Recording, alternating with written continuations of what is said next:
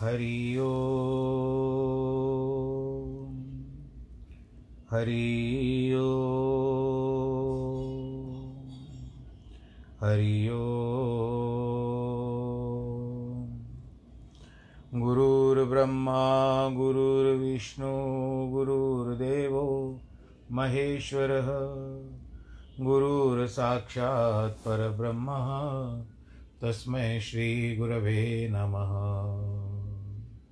विघ्नेश्वराय वरदाय सुरप्रियाय लम्बोदराय सकलाय जगद्दिताय नागाननाय श्रुतियज्ञविभूषिताय गौरीसुताय गणनाथ नमो नमस्ते। नाहं वसामि वैकुण्ठे योगिनां हृदयेन च। मद्भक्तां यत्र गायन्ति, तत्र तिष्ठामि नारद। जिस घर में हो आरती, चरण कमल चितलाय तहाँ हरि वासा करे, ज्योत अनंत जगाए। जहाँ भक्त कीर्तन करे, बहे प्रेम दरिया। तहाँ हरि श्रवण करे, सत्यलोक से आ सब कुछ दीना आपने, भेंट करूँ क्या नाथ? नमस्कार की भेंट लो, जोड़ू मैं दोनों हाथ। जोड़ू मैं दोनों हाथ, जोड़ू मैं दोनों हाथ। शान्ताकारं भुजगशयनं पद्मनाभं सुरेशं, विश्वाधारं गगनसदृशं मेघवर्णं शुभाङ्गम्, लक्ष्मीकान्तं कमलनयनं योगिविरधानगम्यं वंदे विष्णुं भवभयहरं सर्वलोकैकनाथं मङ्गलं भगवान् विष्णु। मङ्गलं गरुडध्वज। मङ्गलं पुण्डरीकाक्ष। मङ्गलायत्तनो हरि सर्वमङ्गलमाङ्गल्ये शिवे सर्वार्थसाधिके, शरण्ये त्र्यम्बके गौरी। नारायणी नमोऽस्तु ते। नारायणी नमोऽस्तु ते। नारायणी नमोऽस्तु ते।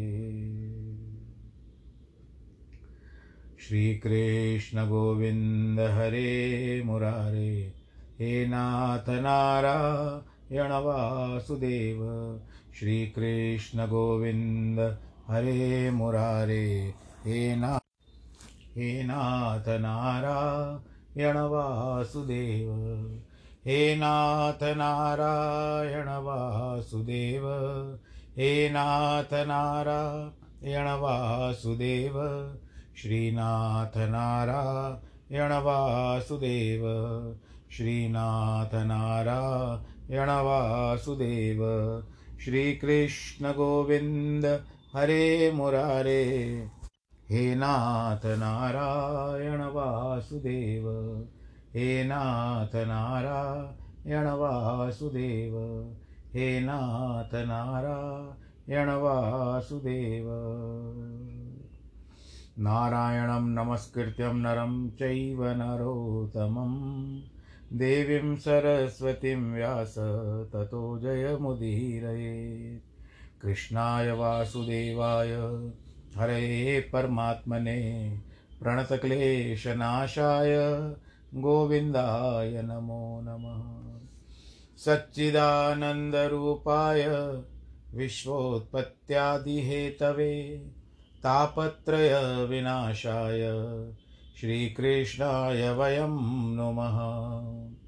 यं प्रव्रजन्तमनुपे, तमपेतकृत्यं द्वैपायनो विरह, कातर आजुआवः पुत्रेति तन्मयतया, तर्वो विनेदु, तं सर्वभूतहृदयं मुनिमानतोऽस्मि मुनिमानतोऽस्मि। मुनिमानतोऽस्मि। बोलो, कृष्ण कन्हैया, लाल की जय, गिरधर गोपाल की जय।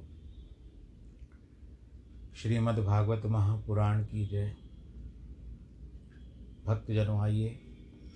भगवान की लीलाओं में फिर से हम खो जाएँ कुछ पल के लिए। उस प्रभु परमात्मा श्री कृष्ण या नारायण जिन्होंने सारे संसार के और विश्व की रक्षा के लिए भूमि की, पृथ्वी की पुकार को सुना था और अपनी लीलाओं से सारे संसार को सम्मोहित कर दिया था। और उनकी लीलाओं में हम लोग भी सम्मोहित हो जाते हैं। कल के प्रसंग में आपने सुना कि किस तरह से अघासुर को मार दिया। वो मुक्तिगत पद को प्राप्त हुआ, क्योंकि स्पर्श होने के बाद उसका वो निष्पाप हो गया था। भगवान जी का स्पर्श हुआ ना। इसके लिए वो निष्पाप हो गया। मुक्ति प्राप्त हो गई उसको। भले कितने भी पाप किए परंतु अंत में भगवान जी का। ध्यान तो भगवान जी में ही था। कंस का भी वैसे ही था। तो अब इस तरह से यहाँ पर बात सुखदेव जी की बात और परीक्षित का जो वार्तालाप हो रहा है, वहाँ पर संवाद हो रहा है तो परीक्षित कहते हैं कि आपने कहा सुखदेव को कहते हैं, परीक्षित कि आपने कहा कि एक वर्ष के बाद सारे वृंदावन या ब्रजवासियों को पता चला। ये ऐसे कैसे संभव हो सकता है? ये मुझे थोड़ा सा अचंभित कर रहा है। इसकी कथा मुझे थोड़ी विस्तार से बताइए। सुखदेव जी महाराज कहते हैं, परीक्षित तुम भगवान की कथा को सुनकर सुनकर भी नूतन बना देते हो। यही सारग्रही संतों का स्वभाव है कि वे अपने कान, अपनी वाणी और अपने चित्त को भगवान में लगा देते हैं। तथा प्रतीक्षण नूतन नूतन, यानी नए नए समान के साथ कथा सुनते हैं। स्त्रियाँ विटानाव्य साधु वार्ता जैसे लंपट पुरुष इकट्ठे होकर स्त्रियों की चर्चा करते हैं, वैसे ही साधु लोग भगवान की चर्चा करते हैं। सुनो परीक्षित, मैं तुमको एक गुप्त बात बताता हूँ।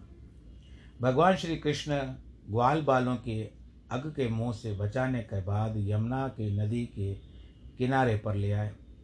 कहा, देखो मित्रों यह कितना सुंदर, कितना रमणीक स्थल है। कि अहो, तिरम्य पुलिनम व्यस्या स्वके ली संपन्ना मृदुलक्ष बालुकम स्फुट सरो सरोगंध पत्रिक ध्वनि प्रतिध्वान सध्रुव ध्रुमाकुलम। इसमें जो सर पद है, अर्थ सरोज है, क्या विलक्षण है? सर शब्द से तत्संबंधी सरोज की लक्षणा कर ली। सरोज आप पता है, सरोज कमल को कहते हैं।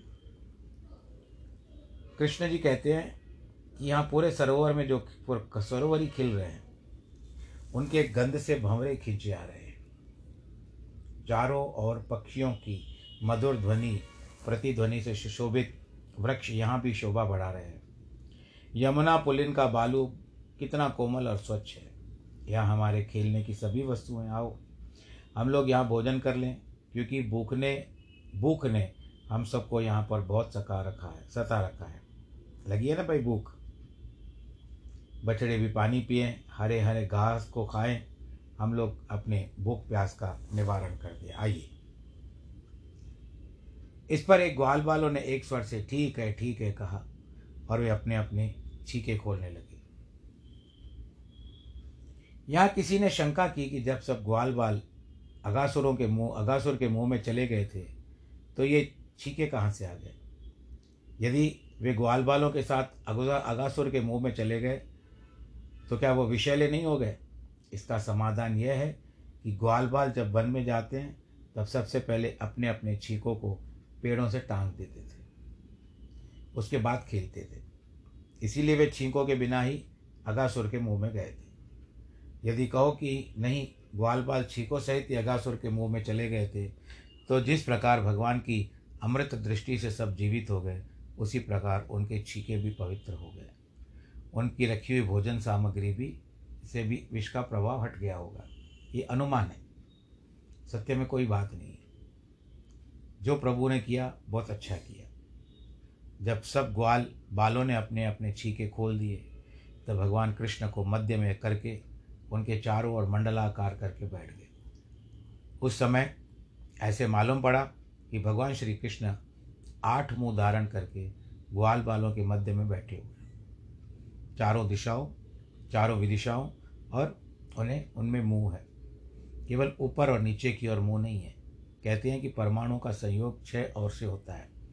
फिर भगवान तो निरवय है यव है। इसीलिए उन्होंने अपने सखा ग्वाल बालों की सुविधा के लिए चारों ओर मुँह बना लिया। पहला मंडल आठ ग्वालों का बैठा, दूसरा मंडल सोलह ग्वालों का बैठा, तीसरा मंडल बत्तीस ग्वालों का बैठा। इस प्रकार चारों ग्वाल बाल अनेक मंडल बनाकर बैठ गए।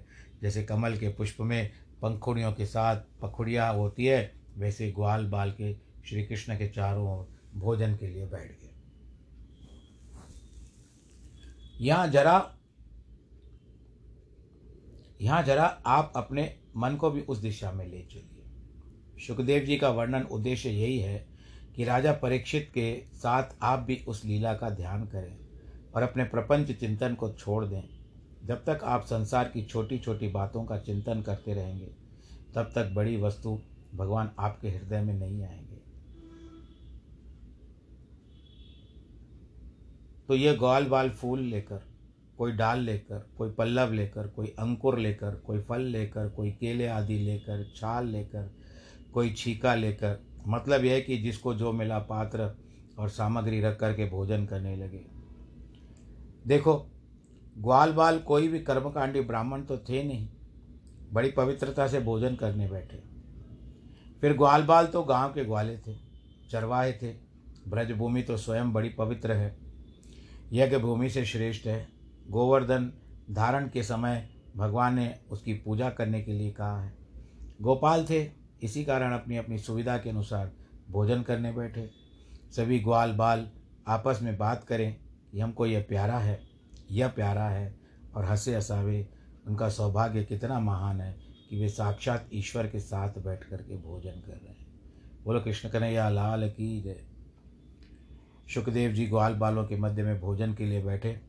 भगवान श्री कृष्ण की वेशभूषा और शोभा आदि का वर्णन करते हुए कहते हैं कि विभ्रद्वेणुम जठरपटयो शृंगभेत्रे च कक्षे।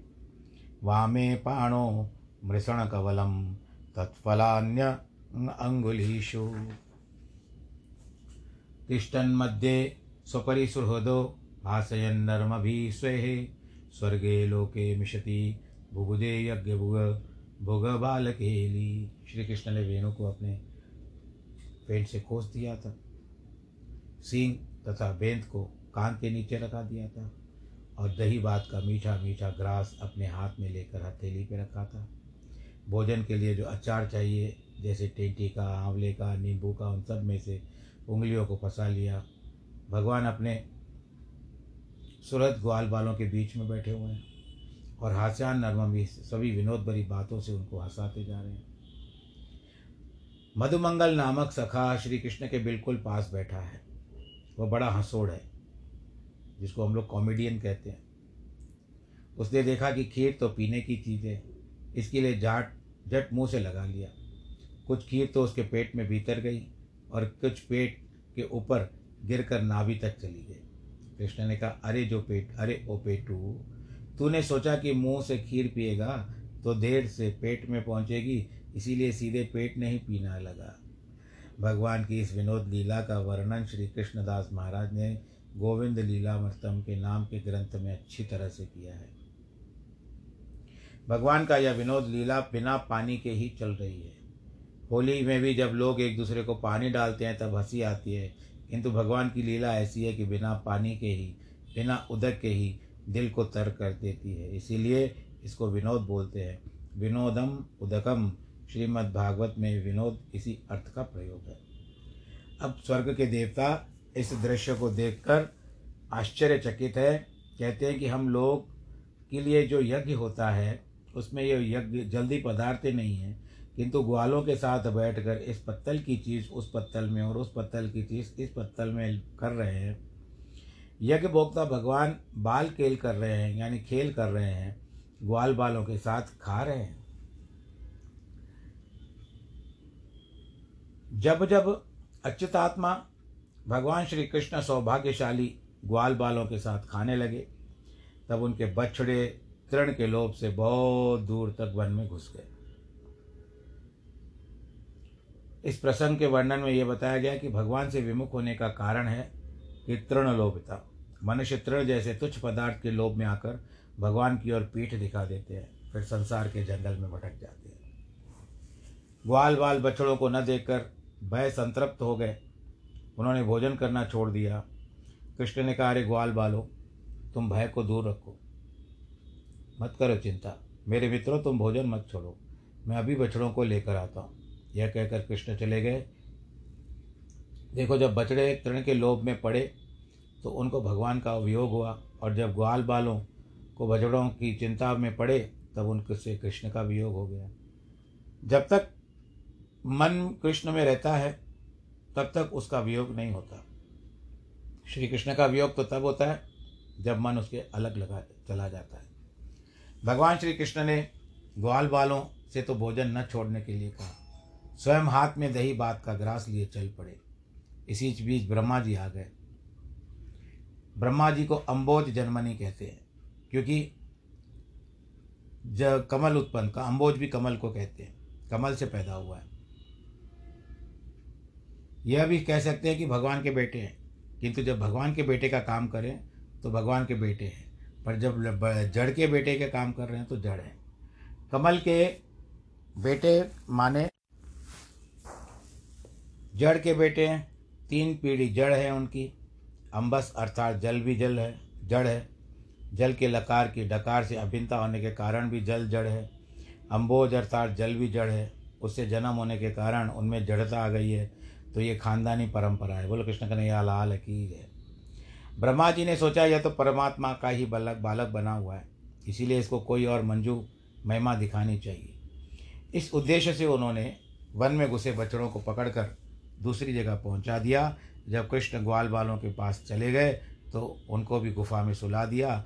उनके मन में यह बात आ चुकी है कि कृष्ण को अग मोक्ष, कृष्ण ने यदि अग को मोक्ष दिया है यह हमारे वेद शास्त्रों के विधि विधान के बिल्कुल विपरीत है। अवैध है अवैध है। इसलिए देखना चाहिए कि इसके अंदर क्या शक्ति है। इधर कृष्ण के ढूँढने पर जब कहीं बच्चे न मिले, न ग्वाल बाल मिले, तब उन्होंने जान लिया ये ब्रह्मा जी का संग किया करतूत है। सर्व विधि कृतम, विधि ब्रह्मा जी को ही कहते हैं। ब्रह्मा का नाम विधि है, विदिते इति विधि, जो विधान करे वही विधि है। जब भगवान ने जान लिया कि ये सब विधि विधान है, क्योंकि सभी कभी मुक्त करना, कभी बद्ध करना ब्रह्मा का ही दोष है। तब उन्होंने ये दिखाने के लिए कि मेरे सिवा कोई दूसरा वस्तु नहीं है। मुदम कर तुम, मुझे कुछ ऐसा करना चाहिए जिसमें ग्वाल बालों और बछड़ों की माताएँ भी आनंदित हो और ब्रह्मा जी को भी आनंद मिले। वो मेरी लीला देखना चाहते हैं। भाई ठीक है। इसीलिए एक भगवान ने अनेक रूप प्रकट कर लिए। बोलो, कृष्ण कन्हैया, लाल की जय। विश्वकर्ता परमेश्वर ने अपने दो विभागों में को विभक्त किया। अपने को दो विभागों में विभक्त किया। एक और ग्वाल बाल बन गए, दूसरी ओर बछड़े बन गए। बड़ा ही विचित्र दृश्य उपस्थित हुआ। गिनती में जिन ग्वाल, जिन जितने ग्वाल बाल थे, जितने बच्चे थे, कुल के उतने ही थे, वैसे ही स्वरूप, रंग, आकृति, स्वाभाविक बन गए। किसी को कहाँ तिल है, किसी को कहाँ पर कोई निशान है, वो सब वैसे का वैसा ही था। ग्वाल वालों के कुछ नाटे थे, कुछ लंबे थे, कुछ दुबले थे, कुछ मोटे थे। भगवान के हंसाने के लिए कोई लंगड़ा था, कोई काना था, कोई ऐंच ताना था। किसी को पाँच उंगलियाँ थी, किसी को छः उंगलियाँ थी। किसी किसी के हाथ पाँव छोटे, बड़े या विशेष प्रकार थे। जो जैसा था वैसा ही प्रतिरूप भगवान ने बना लिया। जितनी छड़ी, जितने सींग, कितने वेणु, जितने छीके, कितने वस्त्र, जितने आभूषण आदि थे, वो सब के सब निर्मित हो गए। बोलो कृष्ण कन्हैया, लाल की जय। यहाँ तक कि शील, गुण, आकृति, स्वभाव, व्यवहार आदि भी सबके सब वैसे के वैसे। अब आप मनोरंजन की एक बात सुनिए। इस संसार में कई पंडित ऐसे होते हैं कि कहो, कहीं जाते हैं, अपनी जात धाक जमाने के लिए पहले पता लगा लेते हैं कि वहाँ किस विषय के विद्वान है। यदि किसी ने उसको बताया कि अत्र व्याकरण, या यहाँ व्याकरण है तो बोलेंगे कि वयम वैदिका, हम वैदिक है। हम बेचारे व्याकरण क्या समझे? ये वैदिक महानुभाव का स्वर उच्चारण करके ठीक करते हैं या नहीं? यदि पंडित को पता चले कि अत्र वैदिका तो कहेंगे कि हम अय वयम वय का व्याकरण। इस प्रकार जहाँ व्याकरण होते हैं, वहाँ पंडित जी वैदिक हो जाते हैं और जहाँ वैदिक होते हैं, वहाँ व्याकरण हो जाते हैं। ऐसा भी होता है कि जन, जहाँ दोनों होते हैं, वहाँ दोनों नहीं बनते। जहाँ दोनों नहीं होते, वहाँ दोनों बन जाते कृष्ण ने सोचा कि ब्रह्मा जी मेरी लीला देखना चाहते हैं। तब उनको क्या लीला दिखाई? ब्रह्मा को सृष्टि विधान की चातुरी ज्ञात है। वे सृष्टि बनाने में निपुण हैं, किंतु पहले से प्रकृति रहती है। पंचभूत रहते हैं, अंतकरण रहता है, उनकी कर्म वासना रहती है, उनका प्रारब्ध रहता है, जीव रहता है, जहाँ जीव है, उपादान है। अतः करण है, अंतकरण है, कर्म संस्कार है, प्रारब्ध है यह निश्चय है कि अगला शरीर क्या मिला, मिलना चाहिए। वहाँ ब्रह्मा जी जीवक को एक शरीर बनाकर दे देते हैं। कृष्ण ने मन ही मन कहा, ब्रह्मा जी, आप अंततः आप तो मेरे बेटे ही हो। आपका बाप हूँ मैं। इसीलिए आपसे कुछ ज़्यादा ही जानता हूँ। देखो, मैंने जो सृष्टि बनाई है, उसको, उसमें क्या जीव है या नहीं? पंचभूत आदि का उपादान है नहीं। कोई कर्म है ही नहीं। उसका संसार ही नहीं है, प्रारब्ध नहीं है, किंतु फिर भी मैं सृष्टि बनाता हूँ। तुम तो सब सामग्री रहने पर भी सृष्टि बनाते हो। मैं बिना किसी सामग्री के सृष्टि बनाता हूँ। तुम्हारी सृष्टि सामग्री मूलक है, मेरी सृष्टि बिना सामग्री के है। न तो भीत है, न रंग है, न कूची है। फिर मैंने अपने स्वरूप से जगत की तस्वीर बना दी है। शून्य भीति पर चित्र, रंग नहीं, तन बिन लिखा चितेरे। गोस्वामी तुलसीदास महाराज जी ने कहा कि सृष्टि तो परमात्मा ही बनाते हैं। श्रीमद् भागवत में भी सर्वस्वरूपो वभो। इस प्रत का अर्थ यही है कि परमात्मा के सिवा कोई दूसरा वस्तु है ही नहीं। कि स्वयं आत्मा मगो वत्सान प्रतिवार्यात्म वत्सपे क्रीडानात्म विहारेश्च सर्वात्मा प्रविशत ब्रजम तो कृष्ण की इस सृष्टि में स्वयं श्री कृष्ण तो हैं ही। गाय बछड़े भी कृष्ण हैं, ग्वाल बाल भी कृष्ण हैं, उनके खेल भी कृष्ण हैं और उनकी सामग्री भी कृष्ण है। बोल कृष्ण कन्हैया, लाल की जय। इसके बाद सर्वस्वरूप और सर्वात्मा कृष्ण ने सदल बल ब्रज में प्रवेश किया। सबने अपना अपना घर अपनी अपनी माताओं को पहचान लिया। सबकी माताओं ने भी अपने अपने बच्चों को पहचान लिया। उनको गोद में उठा करके प्रसन्न होने लगी। गोपियाँ साक्षात पर ब्रह्म को अपना बेटा समझकर अपनी गोद में ले ले करके दूध पिलाती है। कोई उपटन लगा रही है, कोई तेल लगा रही है, कोई अलंकार धारण करा रही है और कोई तिलक लगा रही है। सभी अपने अपने नाम जानते और पुकारने पर दौड़ते हैं। गैया मैया अपने अपने बछड़ों को अपना ही बछड़ा समझ करके दूध पिलाती है। बोलो, कृष्ण कन्हैया, लाल की जय। देखो, माताएँ गौवें, गोवियाँ, गोपियाँ तो सब वही थी। लेकिन उनके बच्चे और बछड़े आदि श्री कृष्ण की माया थे। व्रज में एक वर्ष तक उनके पारस्परिक प्रेम की लता बढ़ती गई। श्री कृष्ण स्वयं चरवाए, स्वयं चराने वाले, स्वयं लीला रूप करते रहे। आपन खेल आप कर लेखे खेल संकोच सब नानक एके। एक ही परब्रह्म परमात्मा वर्ष भर की अवधि तक केवल ग्वाल बालों और बछड़ों के रूप में, बल्कि छींकों के रूप में भी, छड़ियों के रूप में भी वस्त्र आभूषणों के रूप में भी सब स्वयं ही थे। एको रूप सगलो पासारा जब वर्ष पूरा होने पर पाँच रातें बाकी रह गई थी तो एक दिन गोवर्धन की चोटी पर चढ़ते समय गौओं ने देखा कि उनके बछड़े वृंदावन की ओर घास चर रहे हैं। देखो व्रज में जो गाँव के नाम है वे निराधार नहीं है। जहाँ यशोदा मैया ने छठी की पूजा की, की थी उसका नाम छठी करा हुआ। छठी करा से आगे जाओ तो चौमुआ नामक एक स्थान पड़ता है। वहाँ चतुर्भुज ब्रह्मा जी को भगवान ने दुरुस्त किया था ठीक ठाक किया था। इसीलिए उसका नाम चौमुहा पड़ा। इस तरह ब्रज के अन्य स्थानों के नाम भी किसी न किसी घटना के नाम पर आधारित है।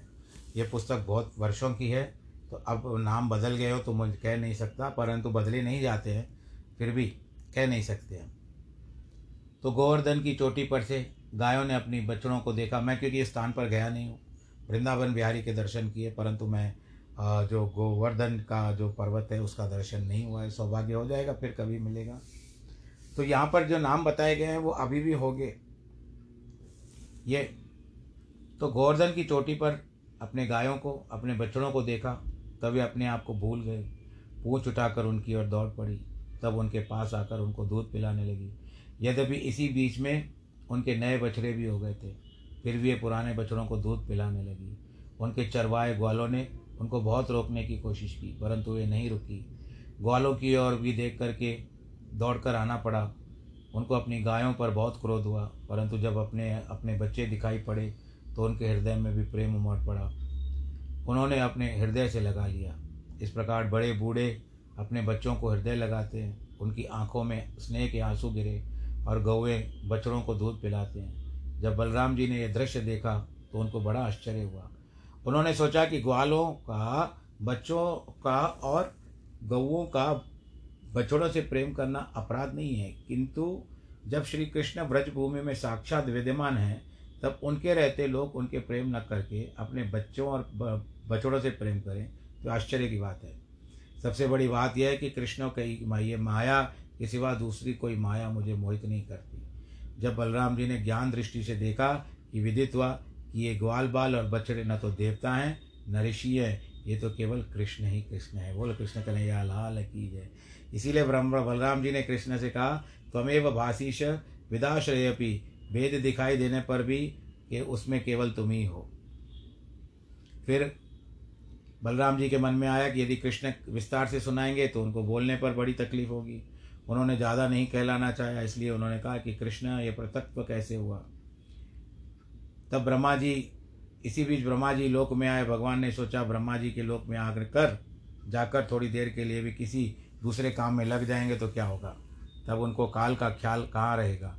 फिर तो हमारी लीला का समय भी बीत जाएगा। यह सोचकर कृष्ण जी ब्रह्मा जी का रूप धारण कर ब्रह्मा जी के पहले ही ब्रह्मलोक पहुँच गए। द्वारपालों से कह दिया कि आज एक नकली ब्रह्मा आने वाला है। ये आपने नहीं सुनी होगी, सुन लीजिए। वो बड़ा ही बेवकूफ़ है। उसको तुम लोग पहचान जाओगे। उसको भीतर मत आ दे देना। इतना कहकर ब्रह्मा रूपधारी भगवान अंतर ध्यान हो गए।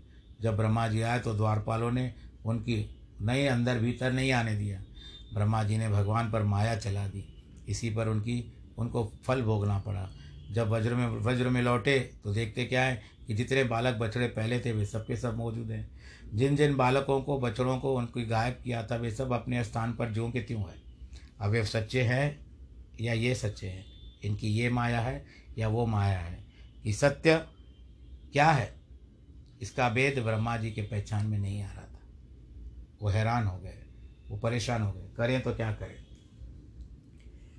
यहाँ देखते तो सब बछड़े हैं, फिर वहाँ भागे देखने के लिए कि जिनको मैंने वश में करके रखा है, वो भी सुरक्षित सोए हुए पड़े थे, माया के द्वारा छुपे हुए हैं। और यहाँ पर आकर के देखते हैं तो वही सारे के सारे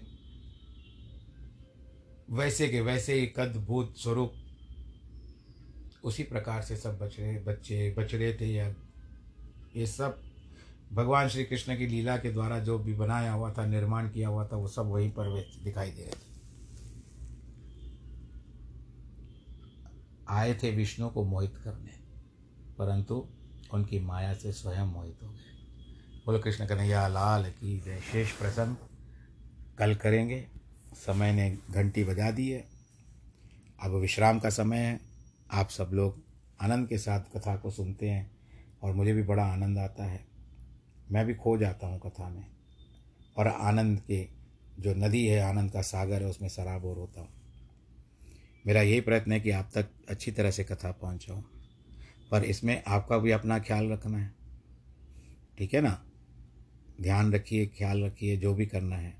कोरोना का समय के बारे में कह रहा हूँ रोज़ रोज़ कहता हूँ, आज फिर से कह रहा हूँ। और जितना हो सके, बस हाथ धोते रहिए, इत्यादि जो भी है, जिनके वैवाहिक वर्षगांठ हैं, जन्मदिन है, उनको मेरी ओर से भगवान का आशीर्वाद और सबको बहुत बहुत बधाई। सर्वे भवंतु सुखिना सर्वे संतु निरामया, सर्वे भद्राणी पश्यंतु माँ कश्चिदुख भाग भवेद नमो नारायण।